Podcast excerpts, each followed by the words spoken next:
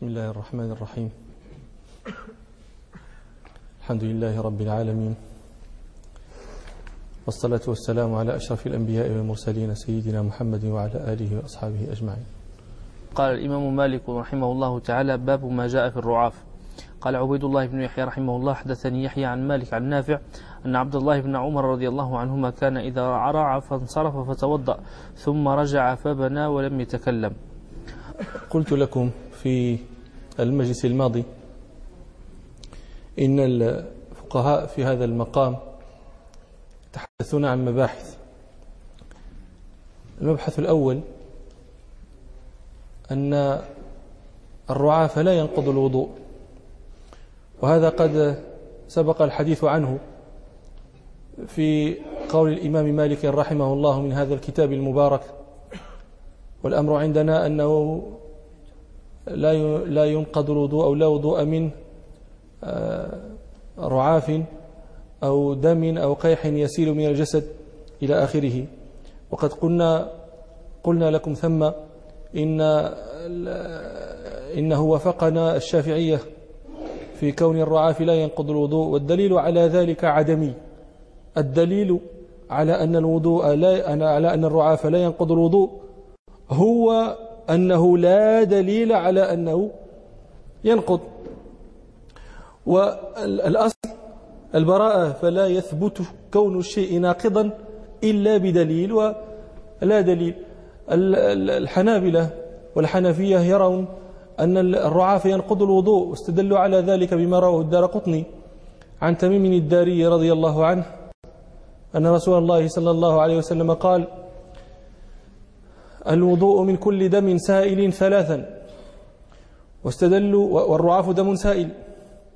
واستدلوا أيضا بما رواه الدار قطني عن آه، عن عن ابن عباس رضي الله عنهما أنه كان قال كان رسول الله صلى الله عليه وسلم إذا رعف آه، انصرف فتوضأ ثم بنى على ما بقي من صلاته. والجواب أن هذين الحديثين ضعيفان. لا يصلحان للاحتجاج والأصل البراءة حتى يأتي ما ينقل عنها ولم يأتي ما ينقل عنها.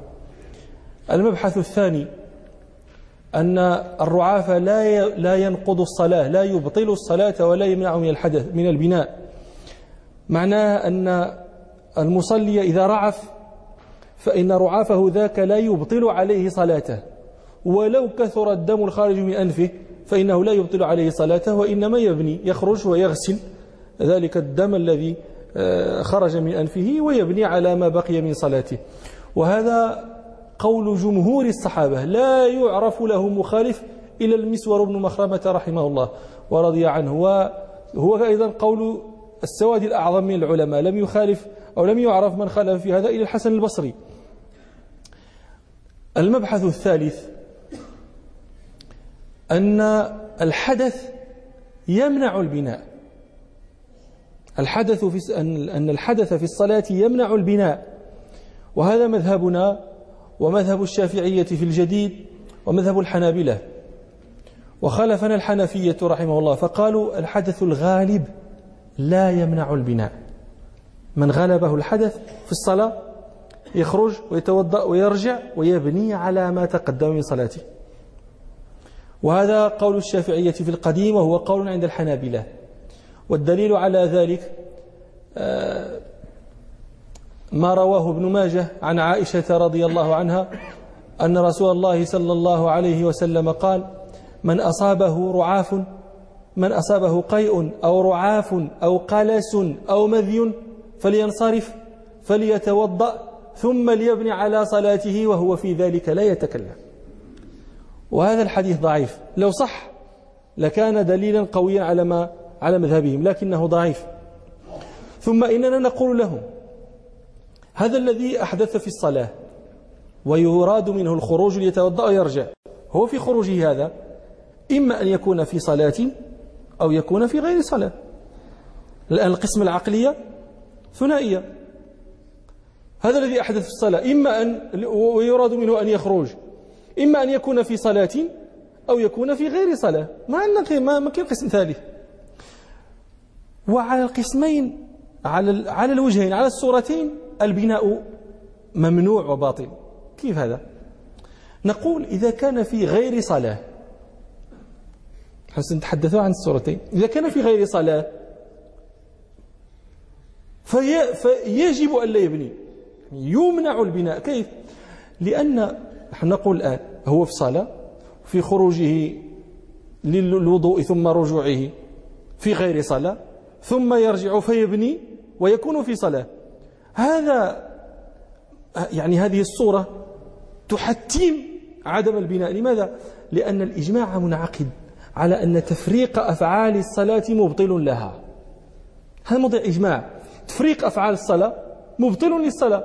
فإذا قلنا هو الآن في صلاة ولما ولما أحدث وخرج ليتوضأ ثم يعود هو في غير صلاة. ثم بنى على ما تقدم فصار في صلاة في تلك الصلاة التي يبنيها أو يبني عليها.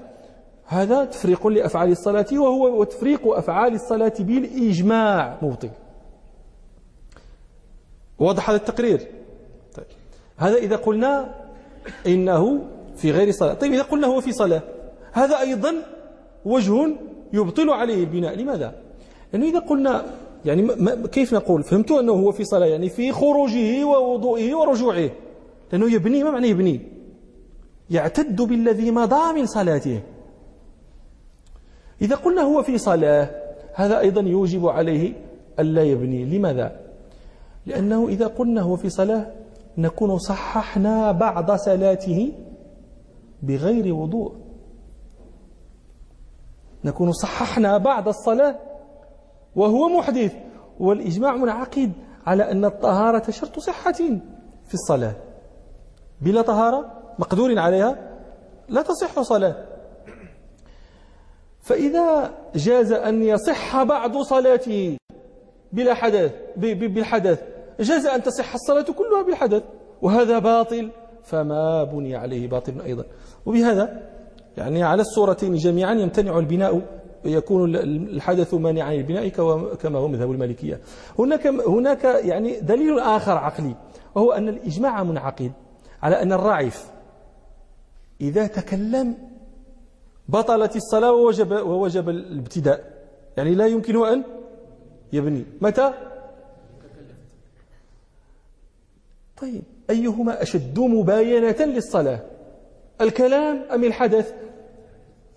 يعني هم يقولون إذا أحدث حدثا غالبا بنى ولكن إذا تكلم لم يبني.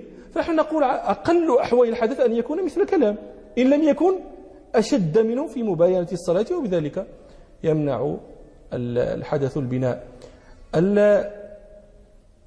المبحث الثالث الرابع هو شروط البناء. ابن رشد الجد رحمه الله قال البناء له شروط أربع متفق عليها. الشرط الأول أن لهذا الذي رعى في الصلاة وخرج ليغسل عنه الدم يشترط أن لا يجد الماء فيجاوزه إلى أبعد منه. متى؟ ما وجد الماء. في أقرب موضع له وجد الماء وجب عليه أن يغسله في ذلك الموضع. يعني إذا وجد الماء في موضع فجاوزه إلى موضع آخر هو أبعد بطلت صلاته. إجماعا الشرط الثاني أن لا يطأ نجاسة رطبة. فإذا وطئ نجاسة رطبة بطلت صلاته إجماعا. الشرط الثالث أن لا يسيل على ثيابه أو جسده ما لا يعفى عنه من الدم. الدم قال تعرفون أن الدم له مقدار يعفى عنه. إيش قال بالشاه؟ اللي هو قدر الدرهم البغلي آه. آه. ودون الدرهم من عين قيح أو صديد أو دم. دون الدرهم. ما كان دون الدرهم البغلي هذا سنتحدث عنه إن شاء الله في موضعه. المهم أن لا يقع عليه لا يسيل عليه من الدم الشيء الذي لا يعفى عنه في الشريعة. إذا سال عليه شيء كثير بحيث هذا صار خارجا عن العفو بطلت الصلاة إجماعا. يعني لا يجوز له البناء حينئذ. والشرط الرابع أن لا يتكلم جاهلا أو عامدا. فإذا تكلم جاهلا أو عامدا بطلت صلاته إجماعا. ونقول هذا البناء هو من باب الجائز لا من باب الواجب. معنى إذا إنسان رعف في إذا رعف إنسان في صلاته ثم أراد أن يعيد الصلاة أن يستأنفها لا نقول له لا يجب عليك أن تبني لأن البناء من باب الجائز وليس من باب الواجب. آه، وابن القاسم رحمه الله يرى أن يعني يستحب لمن رعف أن يتكلم. لماذا؟ ليستأنف ليبطل الصلاة وليستأنف. الإمام مالك رحمه الله يحب له أن لا يتكلم وأن يبني. خلاف قول ابن القاسم. لماذا؟ هو هذا هذا الفعل هذه الصورة صورة الرعاف والخروج والرجوع هذا صورة مخالفة للقياس. إن قياس الصلاة أن الفعل الكثير المخالف الخارج عن أفعال الصلاة يبطلها. هذا هو الأصل. الأصل أن كل فعل ليس من جنس أفعال الصلاة إذا كثر أبطل صلاتك الآن هذا الفعل كثير وخارج عن جنس أفعال الصلاة لكنه لا يبطل. جاء مخالفا للقياس. الإمام مالك استحب أن يبني الراعف اتباعا للسلف. وإن خالف القياس لأن الأصل المقرر عند الإمام مالك أن العمل المتصل العمل الموروث مقدم على القياس وإن خالفه. هذا إذا رعف الراعف وهو في الصلاة جماعة. إذا رعف إذا رعف وهو فذ وهو منفرد. فالمشهور في المذهب عندنا أنه لا يبني. لا يشرع له البناء. لماذا؟ قالوا لأنه لا منفعة له في البناء. لأن هذا الذي كان يصلي جماعة. صلى ركعتين أو صلى ثلاث ركعات ثم رعف. نقول له خرج غسل عنك الدم ثم ابني. لماذا أباح له الفقهاء البناء؟ اللي يحوز أجر صلاة الجماعة. الفذ ما فائدة بنائه؟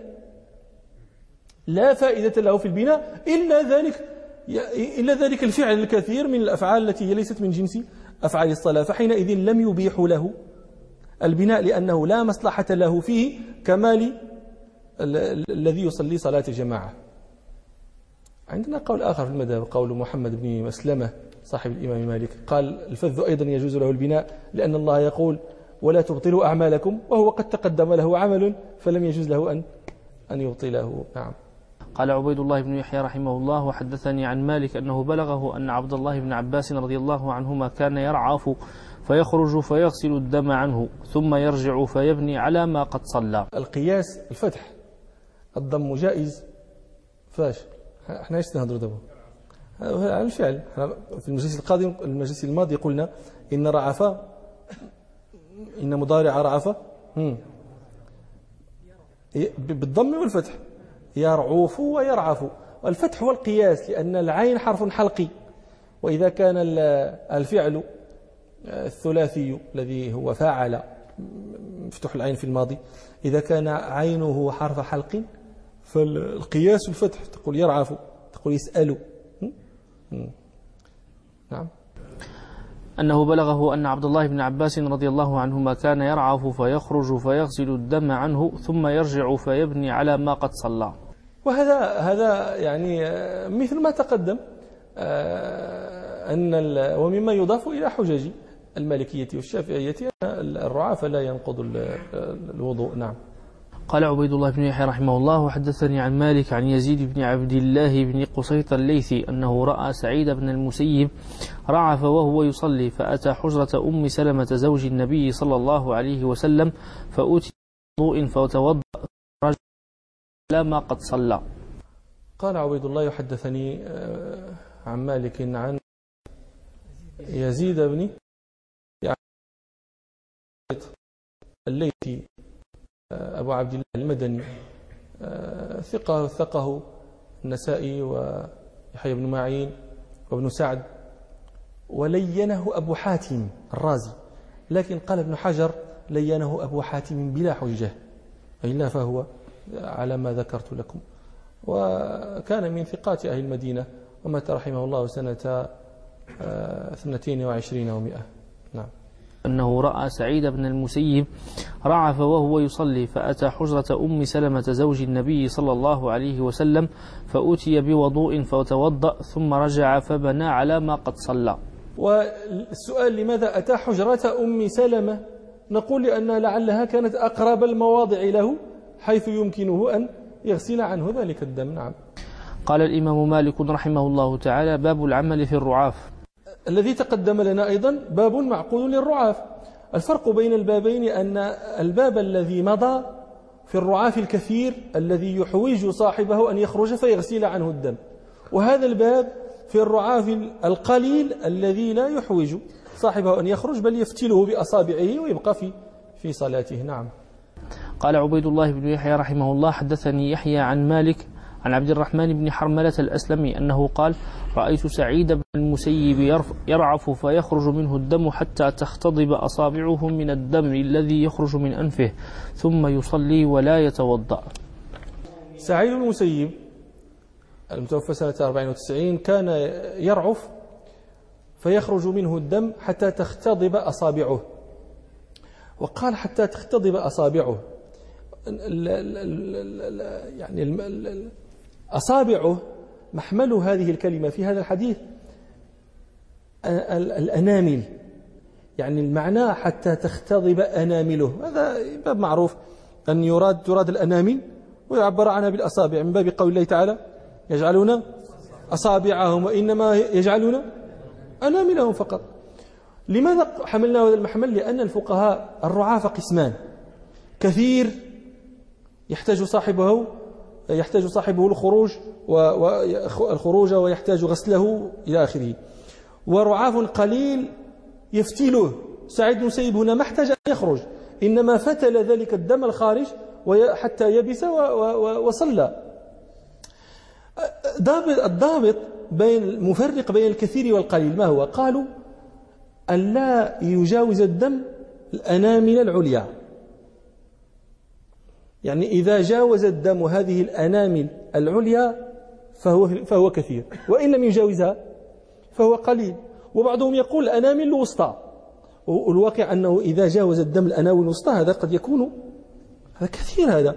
يعني ما كيف تفعل؟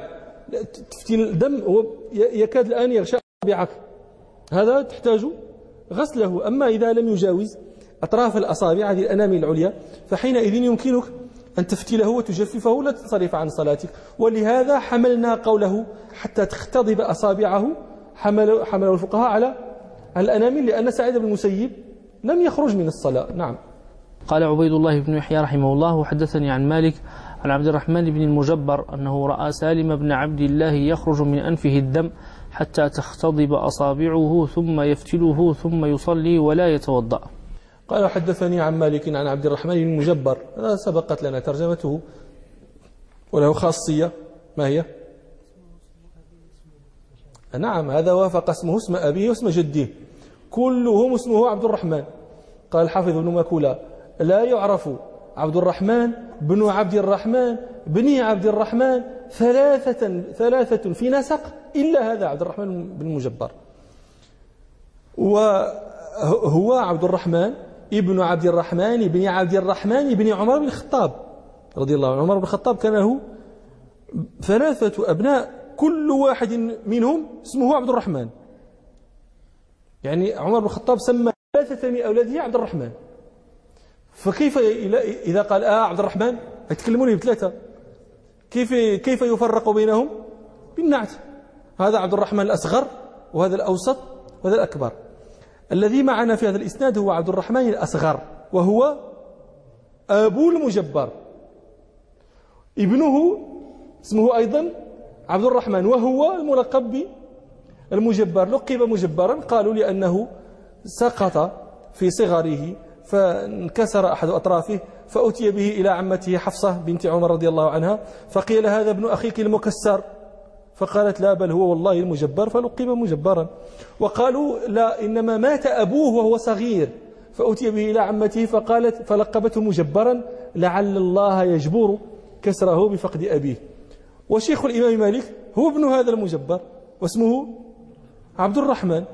ابن المجبر هذا نشأ في حجر سليم بن عبد الله ولذلك يكثر الرواية عنه. آه، نعم. أنه رأى سالم بن عبد الله يخرج منه من أنفه الدم ثم حتى تختضب أصابعه ثم يفتله ثم يصلي ولا يتوضأ. وهذا الكلام فيه مثل الكلام في الذي تقدم يعني محمول على الرعاف القليل. نعم. قال الإمام مالك رحمه الله تعالى باب العمل في من غلبه الدم من جرح أو رعاف قال عبيد الله بن يحيى رحمه الله حدثني يحيى عن مالك عن هشام بن عروة عن أبيه أن المسور بن مخرم أخبره أنه دخل على عمر بن الخطاب رضي الله عنه من الليلة التي طعن فيها فأيقظ عمر لصلاة الصبح فقال عمر نعم ولا حظ في الإسلام لمن ترك الصلاة. فصلى عمر وجرحه يثعب دما. قال عبيد الله رحمه الله حدثني عن مالك عن هشام بن عروة متوفى سنة 50 وأربعين ومئة عن أبيه عروة بن الزبير متوفى سنة 94 آه، عن المسور بن مخرمة أو أن المسور بن مخرمة المسور بن مخرمة بن آه، نوفل بن أهيب بن عبد مناف بن زهرة بن كلاب بن مرة بن كعب إلى آخره. فيلتقي نسبه مع النبي صلى الله عليه وسلم في لا هذا كعبد مناف بن زهرة. في كلاب. نعم في كلاب بن مرة. القرشي الزهري أحد صغار الصحابة كالنعمان بن بشير وعبد الله بن الزبير أدرى بهما. وعبد الرحمن بن عوف خاله. وكان ممن يكثر مجالسة عمر بن الخطاب رضي الله عنه وكان يطعن على معاوية. دخل يوما عليه ومعاوية في ذلك الوقت أميرا على المؤمنين. فقال له آه، معاوية يا مخرمة ما فعل طعنك على الأئمة؟ فقال مخرمة دعنا من هذا وأحسن فيما جئنا له.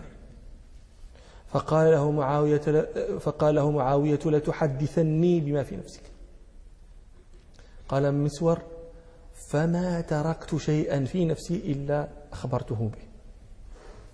فقال معاوية لا أبرأ من الذنب ولكن هل تعد لنا شيئا من مما نلي من إصلاح العامة؟ أم تعد الذنوب وتترك الإحسان؟ فقال المسور نعم. فقال معاوية فإني أعترف لله بكل ذنب. وهل لك في خاصة نفسك ذنوب تخشاها؟ فقال المسور نعم. فقال له معاوية فما الذي يجعلك في رجاء الله بالمغفرة أحق مني؟ قدنا أنا أنت لك ذنوب تخشاها وأنا لي ذنوب أخشاها. فما الذي يجعلك أحق مني في, في الرجاء بمغفرة الله؟ وإن الذي ألي من, إصلاح من, من أمور الإصلاح أكثر مما تلي. وهذا قطعا هذا لأن أمير المؤمنين قادر على أن يصلح أكثر من, من أي واحد من رعيته مهما طالت يده؟ قال والذي أليه من إصلاح العامة أكثر مما تليه. وإني على دين يقبل فيه العمل ويجزى فيه بالحسنات. قال مسور فعرفت أنه قد خصمني. خصمني يعني غلبني في الخصومات صافي حجني غلبني قال راوي القصة فلم أسمع بعد ذلك المسور يذكر معاوية إلا وصلى عليه. صلى عليه يعني دعا له. وكان المسور رضي الله عنه من العباد. كان إذا غاب عن مكة فرجع إليها عد الأيام التي غاب عنها. ويطوف عن كل يوم غاب عنها أسبوعا ويصلي ركعتين. كأنه يقدر أن كل يوم يمر من عمره يجب عليه فيه أن يطوف لله فيه سبعا ويصلي ركعتين. فإذا غاب سبع أيام عشر أيام عشرين يوم يأتي فيقضي ذلك الذي فاته من الطواف. ومات رضي الله عنه لما كان عبد الله بن الزبير محاصرا آه، سنة أربع وستين. نعم. أن المسور بن مخرم أخبره أنه دخل على عمر بن الخطاب رضي الله عنه من الليلة التي طعن فيها. الليلة التي طعن فيها طعنه فيها عدو الله أبو لؤلؤة المجوسي غلام المغيرة بن شعبة. قد قال ابن سعد في الطبقات إن عمر رضي الله عنه كان يمنع السبي إذا احتلم أن يدخل المدينة. السبي إذا احتلم لا يدخل المدينة. هذا كان يعني حظر تجول عند عمر لا يدخل أحد من السبي إذا احتلم. حتى بعث إليه المغيرة بن شعبة رضي الله عنه بعث يخبره بأن عنده غلاما صنعا يحسن يحسن صنائع كثيرة ينتفع بها الناس ويستأذن عمر في أن يبعثه إلى المدينة وقال له إنه حداد نجار نقاش. يعني ينتفع به المسلمون في المدينة فأذن له عمر. فضرب عليه المغيرة مئة درهم في كل شهر. هو الآن هذاك غلام للمغيرة. وأرسله ليعمل لنفسه. وهو غلام دياله ضرب عليه أنت عمل لنفسك. وحدد ونقش ونجر إلى وفعل ما تشاء لكن كل شهر أعطني 100 درهم. فجاء هذا أبو لؤلؤة إلى عمر رضي الله عنه يشكو شدة الخراج. فقال له عمر ما خرجك قال مئة درهم في الشهر. فقال وماذا تحسن من الصنائع قال أحسن كذا وكذا وكذا. فقال ما أرى هذا الذي عليك؟ لا أراه كثيرا في جنب ما في جانب ما تفعل في جانب ما تحسن.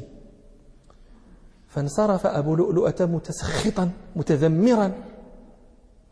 مرت ليالي عمر رضي الله عنه في جماعة فلقيه أبو لؤلؤة فقال له عمر ألم أحدث أنك إن شئت أنك تقول لو أشاء لصنعت رحا تطحن بالريح؟ يعني تعتق النساء هذه. تعود المرأة تبقى جالسة تطحن الرحى الريح يطحن. قال ألم أحدث أنك تقول لو أشاء لصنعت رحا تطحن بالريح؟ فقال له المغيرة فقال له أبو لؤلؤة لأصنعن لك راحا يتحدث بها الناس. وانصرف. فقال عمر رضي الله عنه لمن كان معه لقد أوعدني العبد آنفا. فمرت ليال فأخذ أبو لؤلؤة خنجرا ذا رأسين وكمن في زاوية من زوايا المسجد في غلس السحر حتى إذا خرج عمر رضي الله عنه وكان من عادته أنه يخرج يوقظ الناس لصلاة الصبح. فلما خرج وثب عليه أبو لؤلؤة فضربه ثلاث ضربات بخنجره إحداهن في السرة تحت السرة هي خرقت الصفاق وهي التي قتلته. ثم فر. ففي فراره ذاك ضرب أحد عشر رجلا ممن كان في المسجد فقتلهم جميعا. ثم انتحر بخنجره. فلما غلب عمر رضي الله عنه الدم قال مروا عبد الرحمن بن عوف فليصلي بالناس. ثم غشي عليه. قال ابن عباس فاحتملته مع بعض أصحابه حتى أدخلته بيته. فما زال في غشيته تلك وأنا معه حتى أسفر الصبح. فلما فتح عينيه نظر إلي وقال أصل الناس. قلت نعم يا أمير المؤمنين. قال أما إنه لا حظ في الإسلام لمن ترك الصلاة. ثم قال انظر يا ابن عباس من قتلني. قال فخرجت فقفت على الباب فقلت من طعن أمير المؤمنين؟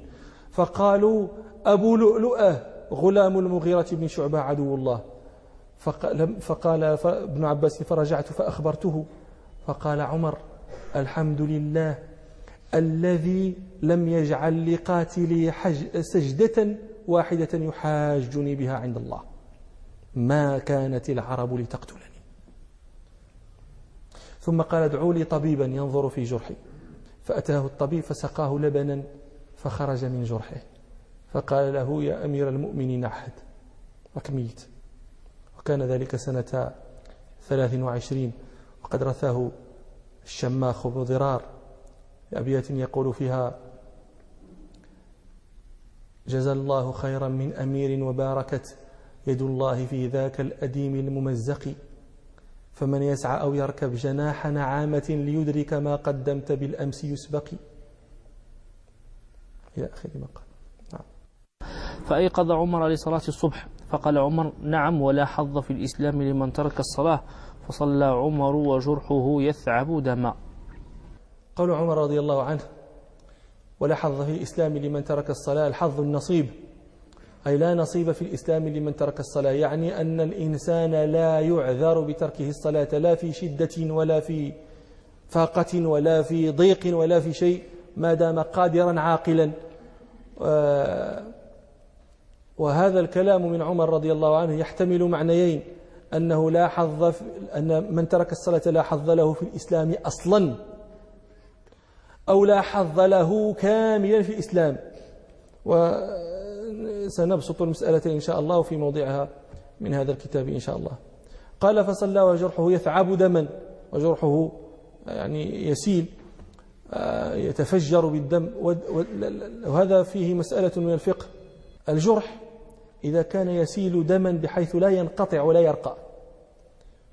فالمصلي يصلي وإن لم ينقطع عنه الدم الدم هذا دم نجس وهذا الدم وإن لم ينقطع فإن, فإن ذلك لا يضره لأنه نجاسة لأنها نجاة لا يستطيع أن يكفها فيصلي على حاله ذاك.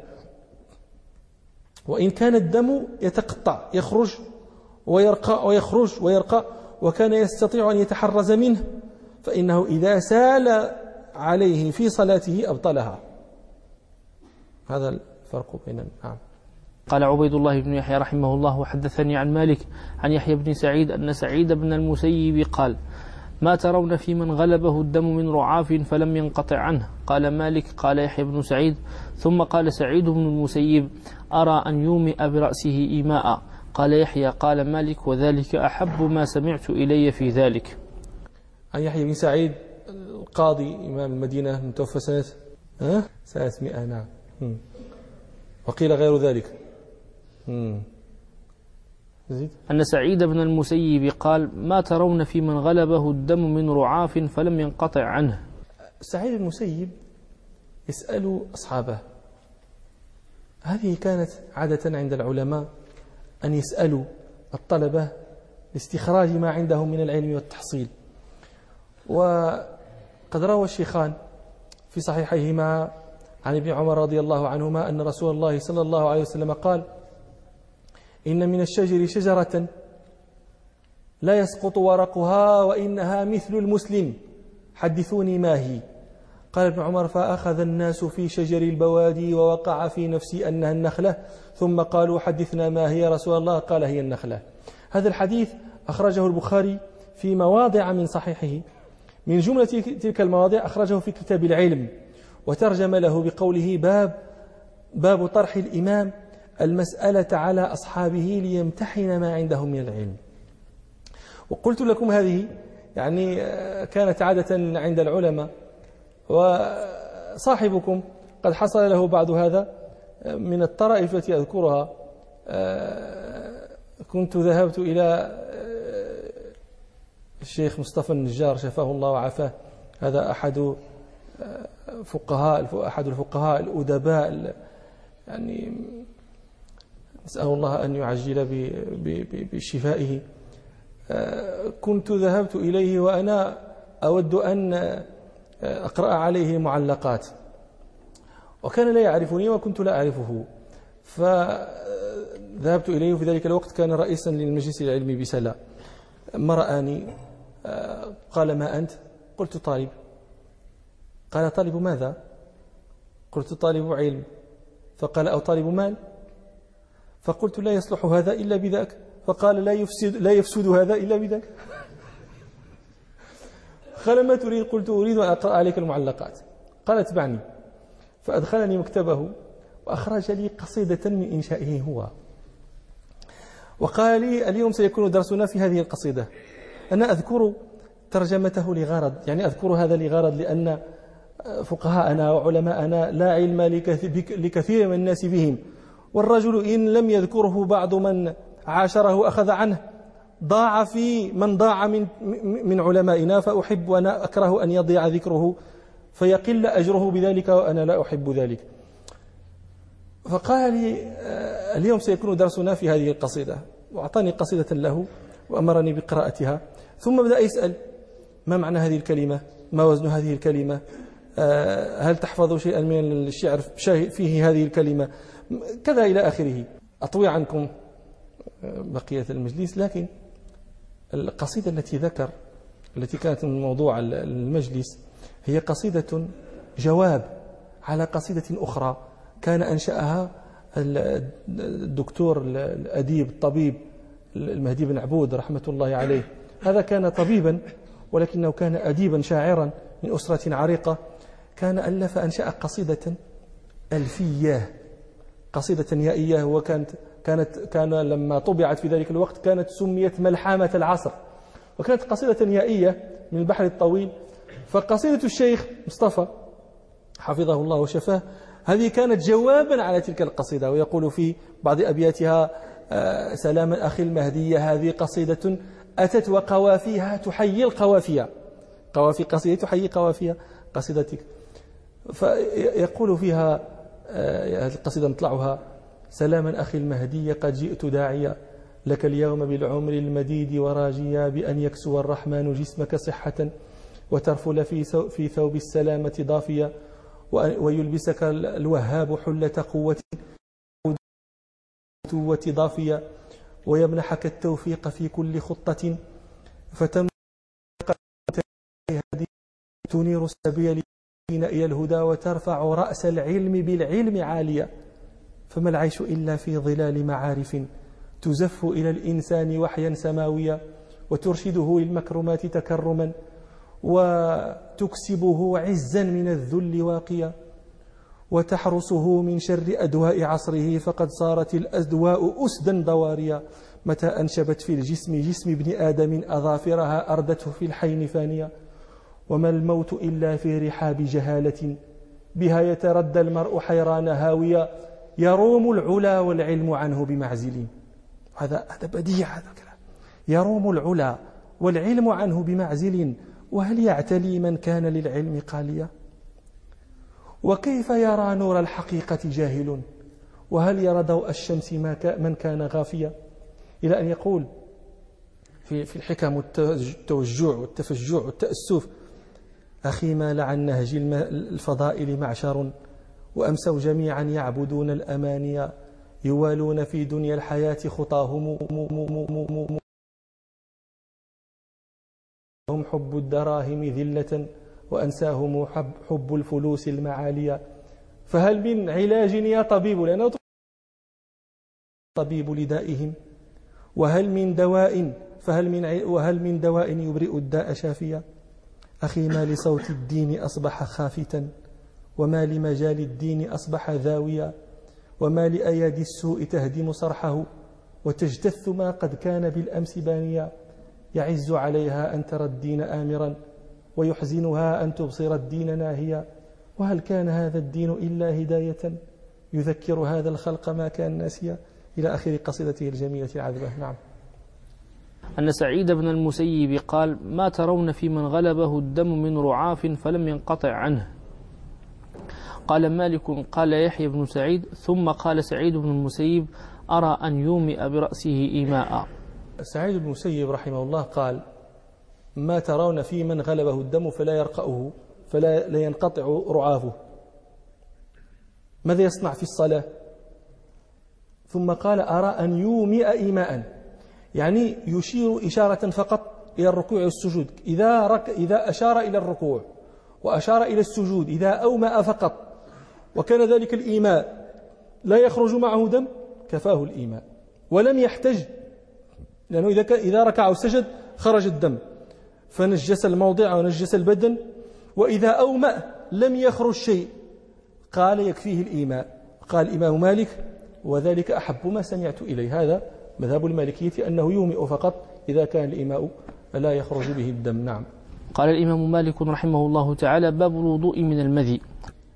المذي هو ماء أبيض رقيق يخرج عند اللذة الصغرى وفيه لغات يقال المذي ويقال المذي بتشديد الياء ويقال المذي بإهمالها والفعل منه يقال أمذى أمذى مضارعه يمذي ومذى مضارعه يمذي ومذى مضارعه يمذي. قال عبيد الله بن يحيى رحمه الله حدثني يحيى عن مالك عن أبي النضر مولى عمر بن عبيد الله عن سليمان بن يسار عن المقتاد بن الأسود أن علي بن أبي طالب أمره أن يسأل له رسول الله صلى الله عليه وسلم عن الرجل إذا دن من أهله. فخرج منه المذي ماذا عليه؟ قال علي فإن عندي ابنة رسول الله صلى الله عليه وسلم وأنا أستحي أن أسأله. قال المقداد فسألت رسول الله صلى الله عليه وسلم عن ذلك فقال إذا وجد ذلك أحدكم فلينضح فرجه بالماء وليتوضأ وضوءه للصلاة. قال عبيد الله رحمه الله حدثني عن مالك عن أبو النضر آه، آه، سالم بن أبي أمية مولى عبيد الله بن مولى عمر بن عبيد الله بن معمر التيمي أحد ثقات المدنيين ومتقنيهم وعلمائهم ومجتهديهم. آه، وكان يفد على عمر بن عبد العزيز. وفد عليه مرة فقال عمر بن عبد العزيز سالم إني أخاف أن أكون قد هلكت. فقال له سالم هذا أبو النضر.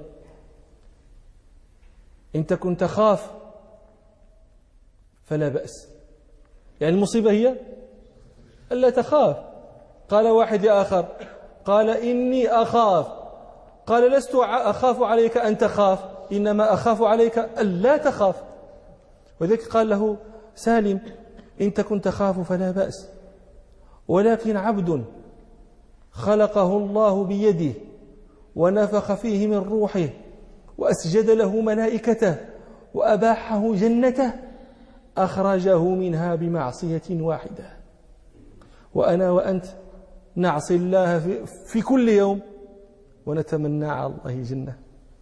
آه، مات آه، سالم هذا أبو النضر سنة ثلاث وثلاثين ومئة وقيل سنة تسع وعشرين ومئة نعم. عن سليمان بن يسار. سليمان بن يسار الهلالي مولى آه، ميمونة أم المؤمنين رضي الله عنها آه، إمام المدينة في وقته قال الإمام مالك رحمه الله كان سليمان بن يسار إمام الناس بعد سعيد بن المسيب. نعم. عن المقداد بن الأسود.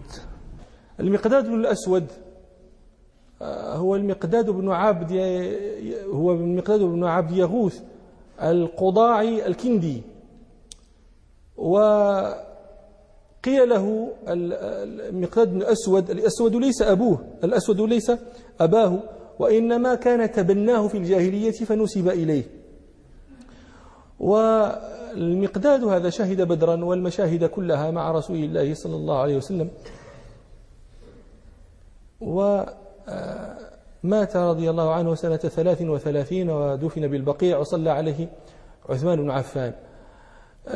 ذكروا أنه كان جالسا مرة في أصحابه فأتاه رجل فقال له طوبى لهاتين العينين اللتين رأتا رسول الله صلى الله عليه وسلم.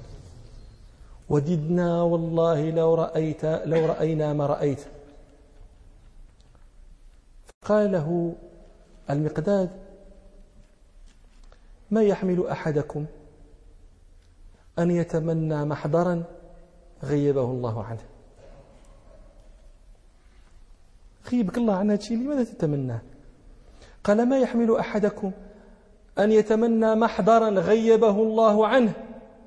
لو لا يدري لو كان لو لا يدري لو شهده كيف كان يكون فيه؟ لقد حضر رسول الله صلى الله عليه وسلم أقوام كبهم الله على مناخرهم في جهنم. لم يتابعوه ولم يصدقوه. ألا تحمدون ربكم؟ تعبدون رب لا, لا تعرفون إلا ربكم. مصدقين بما جاءكم به نبيكم. وقد كفيتم البلاء بغيركم. لقد بعث الله نبيه يقول لقد بعث الله نبيه صلى الله عليه وسلم على أشد ما بعث عليه نبي قط. لا يعرفون إلا عبادة الأوثان. فيؤمن الرجل وقد فتح الله قلبه للإيمان فيرى ولده أو والده أو أخاه كافرا ويعلم أنه قد هلك من دخل النار فلا ترى فلا تقر عينه وهو يرى أن حميمه كافر. نعم. عن المقداد بن الأسود أن علي بن أبي طالب أمره أن يسأل له رسول الله صلى الله عليه وسلم عن الرجل إذا دنا من أهله فخرج منه المذي. نكتفي بهذا. سبحانك اللهم وبحمدك أشهد أن لا إله إلا أنت أستغفرك وأتوب إليك. الحمد لله رب العالمين.